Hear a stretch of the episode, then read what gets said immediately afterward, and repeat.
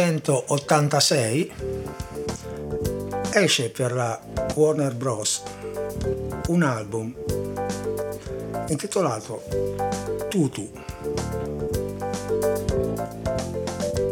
La cosa che colpisce di più di quell'album è la copertina. In copertina c'è una fotografia in bianco e nero di un uomo, una faccia sostanzialmente di un uomo di colore con la scritta Tutu di fianco. Da questa fotografia si capiscono già tantissime cose. Intanto i lineamenti sono quelli di Miles Davis. Tutu è un arcivescovo africano molto importante in quegli anni per la sua lotta contro l'apartheid.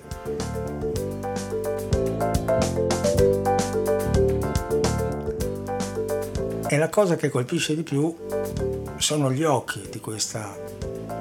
faccia che ti guardano e da questi occhi traspare l'orgoglio di essere un rappresentante della popolazione afroamericana e, ed è uno sguardo inquisitorio, nel senso che ti mette un po' in soggezione. Uno sguardo profondo. Oltre a questo, la cosa che si nota è anche la cura di questa copertina, no? una, una, cura eh, non usuale per un, un, disco, un album di, di, di jazz che ti fa notare come il protagonista tenesse molto anche al look, a come apparire e, ed è un'icona di stile, tanto è vero che eh, quella, quell'immagine lì l'hanno subito messa su dei gadget, delle magliette, mi ricordo che, che una maglietta con quell'effigie eh, l'ho, l'ho, presa anch'io e, e, e l'ho consumata nel tempo per il troppo uso. Ma non è strettamente di, di tutu che vi voglio parlare. È, questa copertina, questo disco è una, diciamo, un pretesto perché da tutte queste cose che vi ho detto si evince come eh, il protagonista di questa mollica e delle prossime sia un personaggio veramente eh, importante, particolare, con una fortissima personalità. Um, l'idea di questa um, mollica um, mi è venuta paradossalmente, ma, ma neanche tanto, nelle scorse due molliche quando vi parlavo di Stravinsky, perché se devo pensare nel, in un campo artistico musicale in particolare, ma forse non solo musicale, a, a degli artisti importanti e famosi per il loro continuo cambiamento di stile, per la loro continua ricerca di nuovi percorsi, eh, in musica mi vengono in mente nel Novecento due personaggi, Stravinsky e Miles Davis ehm, che non sono poi così lontani come, come sembrerebbe. Um, Stravinsky perché noi lo conosciamo principalmente, tantissime persone lo conoscono principalmente no, per, per, i tre um, balletti che lui ha scritto per i balletti russi di Diaghilev, intorno appunto come vi dicevo al 1910, 1909, 1913 ma in realtà Stravinsky ha avuto una vita lunghissima e ha scritto tantissime cose eh, estremamente diverse, nelle quali è quasi riconoscibile. Se voi prendete per esempio uh, la musica che lui ha scritto per il balletto Pulcinella semplicemente sei anni dopo uh, il Sacre, uh, vi trovate di fronte a qualcosa che vi, che vi fa rimanere scioccati perché in realtà eh, sembra di tornare indietro di 200 anni, quella musica lì eh, sembra uscita da, da, periodo, mh, mm, da, un periodo classico, per cui e poi Stravinsky ha, ha, scritto altre cose con stili completamente diversi, ha abbracciato la dodecafonia, insomma è stato un musicista veramente eclettico, tanto eclettico quanto lo è stato Miles Davis, eh, con in più il fatto che eh, Miles Davis in realtà ha contribuito in prima persona a cambiare gli stili del jazz, le mode del jazz. Uh, un paio di anni fa uh, è uscito per, uh, sulla piattaforma Netflix un, um, un film, un, un docufilm, si chiamano così, intitolato Birth of a Cool, cioè la nascita del cool, Birth come birth, cool, C-O-O-L, che è un, appunto un docufilm uh, diretto da Stanley Nelson, che contiene filmati inediti di performance di Miles Davis, uh, immagini riprese dalla televisione, registrazioni in studio, cioè molto molto bello, molto interessante, che mi ha uh, fulminato all'inizio per due frasi che, che Miles Davis dice, cioè non è esattamente Miles Davis che, che, che, fa la voce narrante, in realtà è, un, è un, um, un, attore molto bravo che imita tra l'altro la voce roca di Miles Davis, voce che Miles Davis ha, um, così si è trovato a un certo punto della vita perché ha fatto un'operazione alle corde vocali, poi doveva stare zitto per un po' di tempo, non ci è riuscito, per cui praticamente si è rovinato la voce, per cui parlava con questa voce molto roca. E le, le due frasi che, che, che, Miles Davis, diciamo così, eh, usa all'inizio del film sono veramente due frasi che fanno riflettere. Eh, la prima dice chiunque voglia continuare a essere creativo lo può fare solo attraverso il cambiamento. E questa è una, una frase molto, molto densa, molto piena, perché ti fa capire come l'idea di Miles Davis sia quella di un artista costantemente eh, in evoluzione che, come si suol dire, non si debba mai sedere sugli allori, che è una cosa che, che tutti gli artisti hanno in mente, poi però in pratica non sono tantissimi quelli che ehm, così sono disposti sempre a, a, creare cose nuove, sempre eh, a innovare. L'altra frase che viene subito dopo è, è ancora più impegnativa perché non è solamente riferita al mondo artistico, ma in generale dice la vita è un'avventura, è una sfida e non è fatta per stare fermi al sicuro. E quando tu ti trovi di fronte a, a, frasi di questo tipo e, e, e sei una, una, persona che eh, è, diciamo, vive e lavora nel, nel mondo dell'arte, ti eh, poni delle domande perché in realtà eh, sono due frasi abbastanza perentorie, no? sono due frasi che ti mettono di fronte a una è una sfida, il fatto di uscire da quella che oggi viene chiamata con un termine molto yeah, molto get down, comfort zone. Eh, ecco, Miles Davis era uno che la comfort zone non sapeva neanche eh, cosa fosse. Appena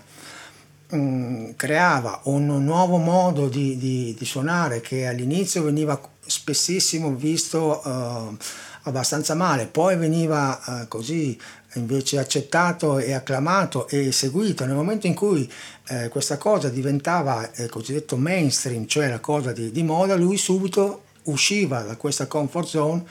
e, e, e affrontava un percorso nuovo. Uno dei musicisti che hanno suonato con lui nell'album più um, venduto della storia del jazz, che è un album di Miles Davis che si intitola Kind of Blue, che è del 1959, mi sembra fosse Jimmy Cobb, ma insomma a memoria, no? ehm, ha detto una cosa molto interessante, cioè ha detto Miles poteva andare avanti anni e decenni a suonare poi i pezzi di quel, di quel disco lì, perché è stato il disco più, a detta di molti, più importante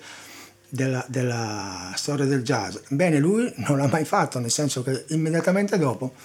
ha cambiato ancora uh, strada, ha cambiato ancora percorso. Una critica che si può fare, che spesso è stata fatta a personaggi come Davis, è quella di, di con questo loro eclettismo, di, di, essere praticamente irriconoscibili, cioè di perdere la, l'identità, di troppi cambiamenti eh, non ti permettono poi più di essere eh, così riconoscibile e di essere ehm, coerente con un percorso artistico. Eh, Davis, Miles Davis, come l'ha risolto questo? Dico Miles Davis perché lui era un personaggio molto particolare che teneva eh, tutti eh, a distanza, soprattutto eh, i bianchi, era un fiero rappresentante dell'orgoglio afroamericano, ma questo poi lo vedremo. Um, Miles Davis come risponde a queste eventuali critiche con una uh, cosa particolare. Miles Davis è sempre estremamente riconoscibile attraverso la cosa più importante che aveva, cioè il suo suono. Il suono in musica è, è, una cosa estremamente importante, ogni musicista importante lavora anni sul proprio suono per creare il proprio suono. Um, per, per, capire che cosa, che cosa, sia il suono in musica, um, vi racconto una, una cosa che, che, mi è successa qualche anno fa, uh, andando, che non c'entra apparentemente niente con la musica, ma c'entra ehm, ero uh, ad Amsterdam e eh, una delle cose che si fanno ad Amsterdam chiaramente eh, è andare a vedere i musei perché quella era patria no? di, di, Van Gogh e è un peccato mortale non andare da quella parte, in quella città senza, in quella nazione senza no? guardare tutti i musei che ci sono. Ebbene, ehm, a una ottantina di, chilom- ottantina di chilometri da Amsterdam c'è un paesino chiamato Otterlo eh, e eh, in questo paesino, immerso in realtà in un, in un bosco dove si può arrivare solamente eh, o con un pulmino eh, appunto che mettono a disposizione oppure con delle biciclette perché è una cosa molto eh, ecologica, molto yeah, in mezzo a questo bosco c'è eh, un, un edificio bianco eh, ha un piano solo, molto ampio, che è un museo, appunto il museo di, di Otterlo, e che contiene t- tanti quadri di, di, di Van Gogh e anche di altri autori, artisti importanti, non solamente ovviamente eh, olandesi, ma mh, di tutto il mondo. Eh, ebbene, una volta entrato in questo, in questo museo, con le pareti bianche, per cui cioè, l'effetto è veramente, con tutti questi quadri, l'effetto è, è bellissimo. Eh, c'è stato un momento in cui da una sala eh, mi sono avviato verso un'altra sala e c'era un lungo corridoio e in fondo a questo corridoio era appeso un quadro di Van Gogh che è il Café de Nuit, la terrazza del Café de Nuit, e questo quadro, questo, uh, il colore di, di, quel cielo, più ancora che il colore del telo de, della, della, terrazza, il colore di quel cielo, il blu di quel cielo è, fulmin- è stato fulminante, nel senso che quella cosa lì, quel colore lì, è Van Gogh, uh, è il suo, come dire, la sua firma um, ed è una cosa che ti entra dentro e che ti fa capire la, tutto lo spessore e l'importanza di, di, di, di quell'artista. La stessa tipo di sensazione ce l'hai quando senti il suono della tromba di Miles Davis, cioè quel suono lì rappresenta eh, l'anima rappresenta eh, la personalità di questo artista. Eh, Miles Davis aveva sostanzialmente due suoni, uno diciamo con la tromba eh, normale, cioè nuda e cruda, e uno per cui è diventato ancora più famoso con la tromba utilizzata con la sordina, che è uno strumento, eh, uno strumento, è, è, un dispositivo meccanico che viene applicato alla campana della, della tromba appunto per smorzare un po' il suono. Um, vi faccio sentire eh, cos'è, cos'era in entrambi i casi il suono della tromba di Miles Davis. Qui è con la sordina.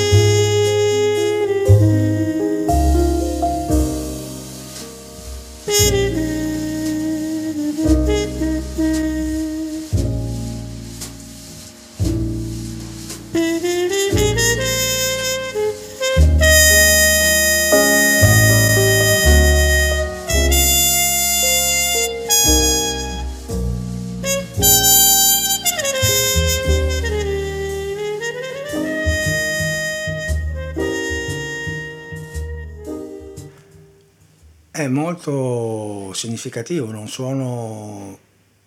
caldo, molto definito, molto soft, pur essendo un suono metallico, per cui una, voce proprio molto particolare. Tra l'altro, eh, questo brano, il cui titolo è It Never Entered My Mind,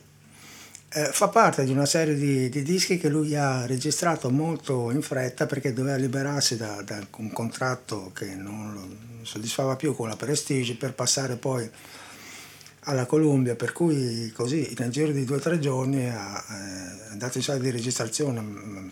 a metà degli anni 50 e ha suonato quattro dischi, uno più bello dell'altro, così tra cui c'è anche questa ballad um, molto intensa eh, che è appunto It Never Entered My, It Never Entered My Mind. Uh, l'altro, l'altro, l'altro, suono caratteristico di Miles Davis è quello uh, senza sordina, eh, che è uh, questo.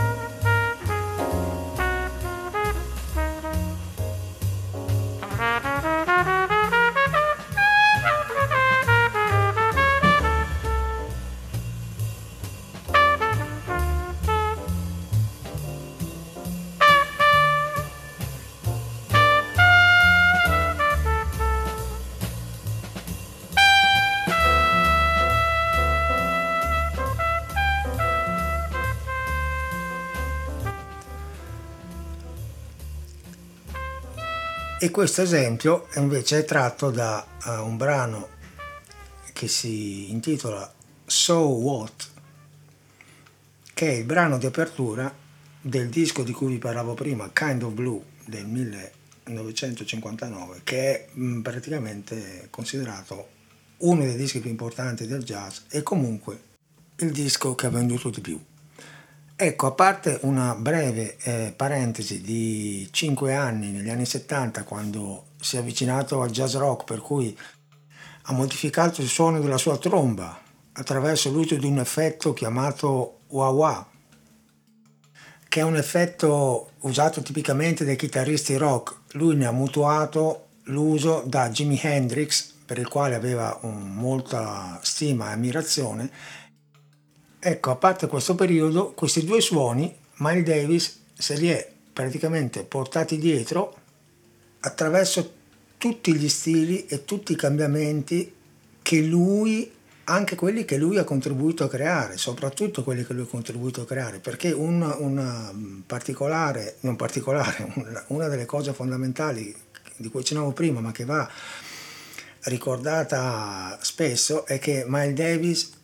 i vari stili attraverso i quali è passato, tantissimi di questi stili se li ha inventati lui. Eh, è un'altra delle cose che lo rendono veramente un personaggio molto particolare, oltre appunto a questa mh, facilità di, di essere riconoscibile attraverso il suono, è il fatto che lui in realtà abbia cambiato la storia del jazz e il cammino del jazz sfruttando quelle che erano le proprie eh, qualità, creandosi praticamente degli stili su misura. Eh, tra l'altro lui eh, amava molto le cose fatte su misura sua, no? anche per esempio gli abiti, i vestiti, era molto attento al look per cui si faceva proprio costruire delle sarte cose su misura. Anche musicalmente lui si costruiva gli stili a misura delle sue qualità e delle caratteristiche per esaltare al massimo quelle che era il suo poi mondo uh, artistico. Uh, un minimo di, di, accenno alla sua biografia ci permette poi di, di, capire meglio il personaggio, nel senso che Miles Davis, uh, che è nato nel 1926, uh, a East St. Louis, nello stato di Illinois, che è una, una parte uh, di St. Louis abbastanza povera, ma è nato da una famiglia molto ricca, cioè il padre era un uh, dentista e stavano molto bene di, di famiglia e lui ha sempre cercato di stare molto bene nella sua vita, infatti è uno dei, dei eh, musicisti jazz, probabilmente il musicista jazz più, um, che è diventato più ricco uh, sfruttando il suo uh, lavoro ed era una cosa che gli interessava particolarmente, cioè lui um, ai soldi ci teneva. Eh, la cosa um, particolare e, e, il rovescio della medaglia di, questa, di, questo fatto è che, come viene detto in sempre nel documentario, di cui, nel docufilm di cui vi parlavo prima, da una delle persone intervistate, eh, tutta la ricchezza, tutto il benessere di questi personaggi non gli garantiva comunque un'immunità da quello che era il, il, il, razzi, il fenomeno del, del, del, razzismo dilagante negli Stati Uniti, per cui qualsiasi musicista nero, qualsiasi personaggio nero famoso, ricco, eh, importante, era comunque soggetto no? a, a, a, delle forme di razzismo molto importanti e Miles Davis stesso poi ne, ne sperimentò sulla propria pelle ehm, le conseguenze di questo, di, di questo atteggiamento. Eh, poi lui si è trasferito molto presto a New York per frequentare i corsi della Juilliard School, che è una scuola eh, di musica estremamente importante, e la cosa particolare era che lui studiava di giorno alla Juilliard School e cercava di avere un training accademico molto uh, forte. No? Lui passava il tempo, per esempio, nella biblioteca uh, della scuola a studiare le partiture dei compositori di musica di quel periodo lì, tra, tra i quali anche Stravinsky, vedi che il legame c'è, insomma. Eh, c'è sempre. E poi la cosa particolare è che invece lui la sera andava nei locali della 52esima strada, che era un po' la mecca uh, del jazz, mh, mm, no, non solo per sentire jazz in generale, ma soprattutto perché cercava uh, il suo idolo, che era uh, Charlie Parker, in quel periodo uno dei musicisti più importanti della scena cosiddetta bebop. Il bebop era quello stile di jazz eh, molto in voga negli anni 40, era lo stile che i neri eh, afroamericani si erano inventati per sottrarre il jazz a, sostanzialmente a, ai bianchi che ne avevano fatto un genere musicale molto così di, di uso e consumo con il periodo precedente, le grandi orchestre, lo swing, molto... Mm, edulcorato da tutti gli aspetti più, più aggressivi. Il bebop è, è praticamente una musica con, del tutto diversa, non era una musica così da ascoltare per divertirsi, ma era una, una forma d'arte a tutti gli effetti, era quello che i musicisti volevano fare ed è una musica mm, molto mm, complessa, molto tecnica, molto, mm, con dei tempi velocissimi, con delle sequenze armoniche eh, molto veloci, che richiede una tecnica e un virtuosismo eh, veramente forti. E, mm, vi faccio sentire un pezzettino di un brano eseguito tra gli altri da Charlie Parker, che era appunto eh, sax alto, il, il, deus ex machina del bebop, e il suo fido uh, partner, che era Dizzy Gillespie, un trombettista della tecnica um, pirotecnica, nonostante un'impostazione un po' difettosa che gli aveva praticamente deformato quasi la, la, la faccia quando soffiava. Um, e questo brano si intitola uh, Salt Peanuts, salt come salt, salt peanuts, noccioline salate, ed è questo.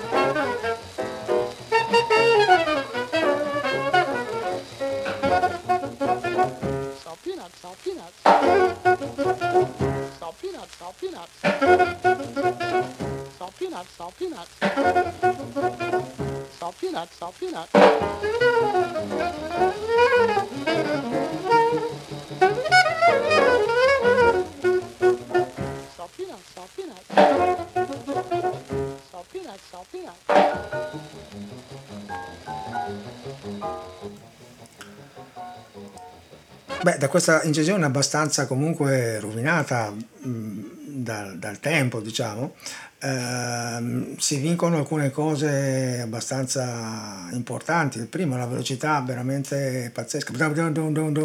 cioè quasi fuori scala del metronomo. E poi il fatto che per suonare que- questo, questo tema eh, queste frasi all'unisono, cioè ci vuole una tecnica veramente mm, pazzesca, cioè una precisione ed una, una capacità di inventarsi frasi musicali alla, alla velocità della luce. Non solo, ma eh, poi il fatto di riuscire ad improvvisare anche su una- un brano così veloce, con una struttura armonica eh, in cui gli accordi si susseguono molto rapidamente,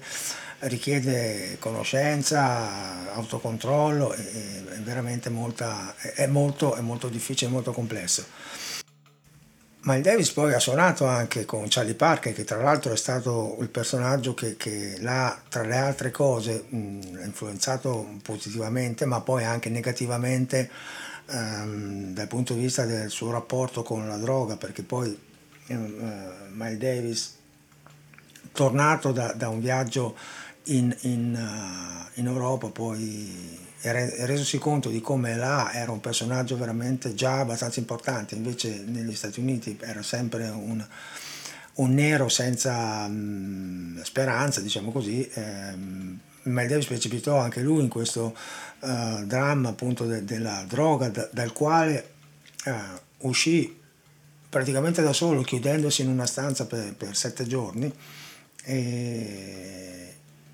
dicendo nella sua biografia che quando eh, senza mangiare quasi e senza bere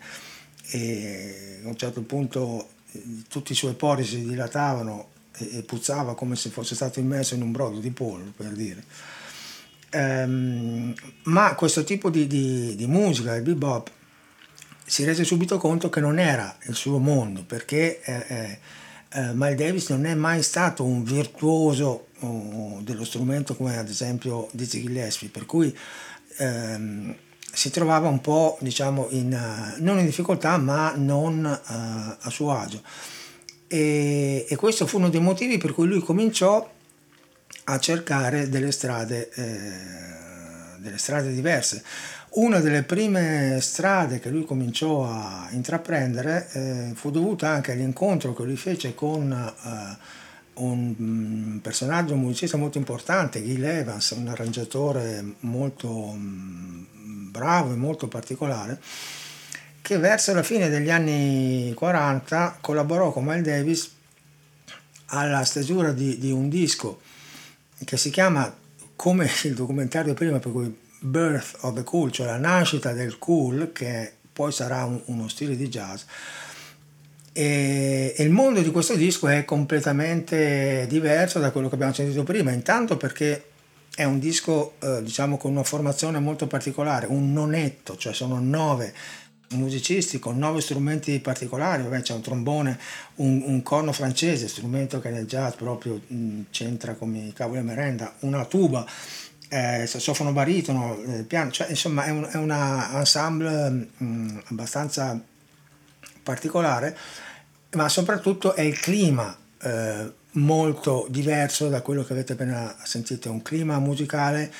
che abbandona o sembra abbandonare tutte le spigolosità del bebop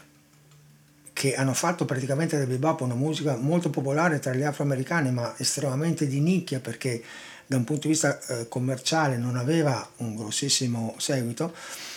E, Miles Davis all'aspetto commerciale ha sempre tenuto tantissimo, cioè lui voleva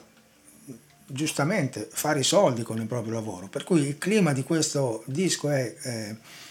completamente diverso, è quasi un avvicinamento del jazz alla, alla musica classica, cioè un jazz eh, da camera si può così dire. eh, come in questo caso, come in questo pezzo che si intitola Moon Dreams, tratto appunto da Birth of the Cool, che è questo.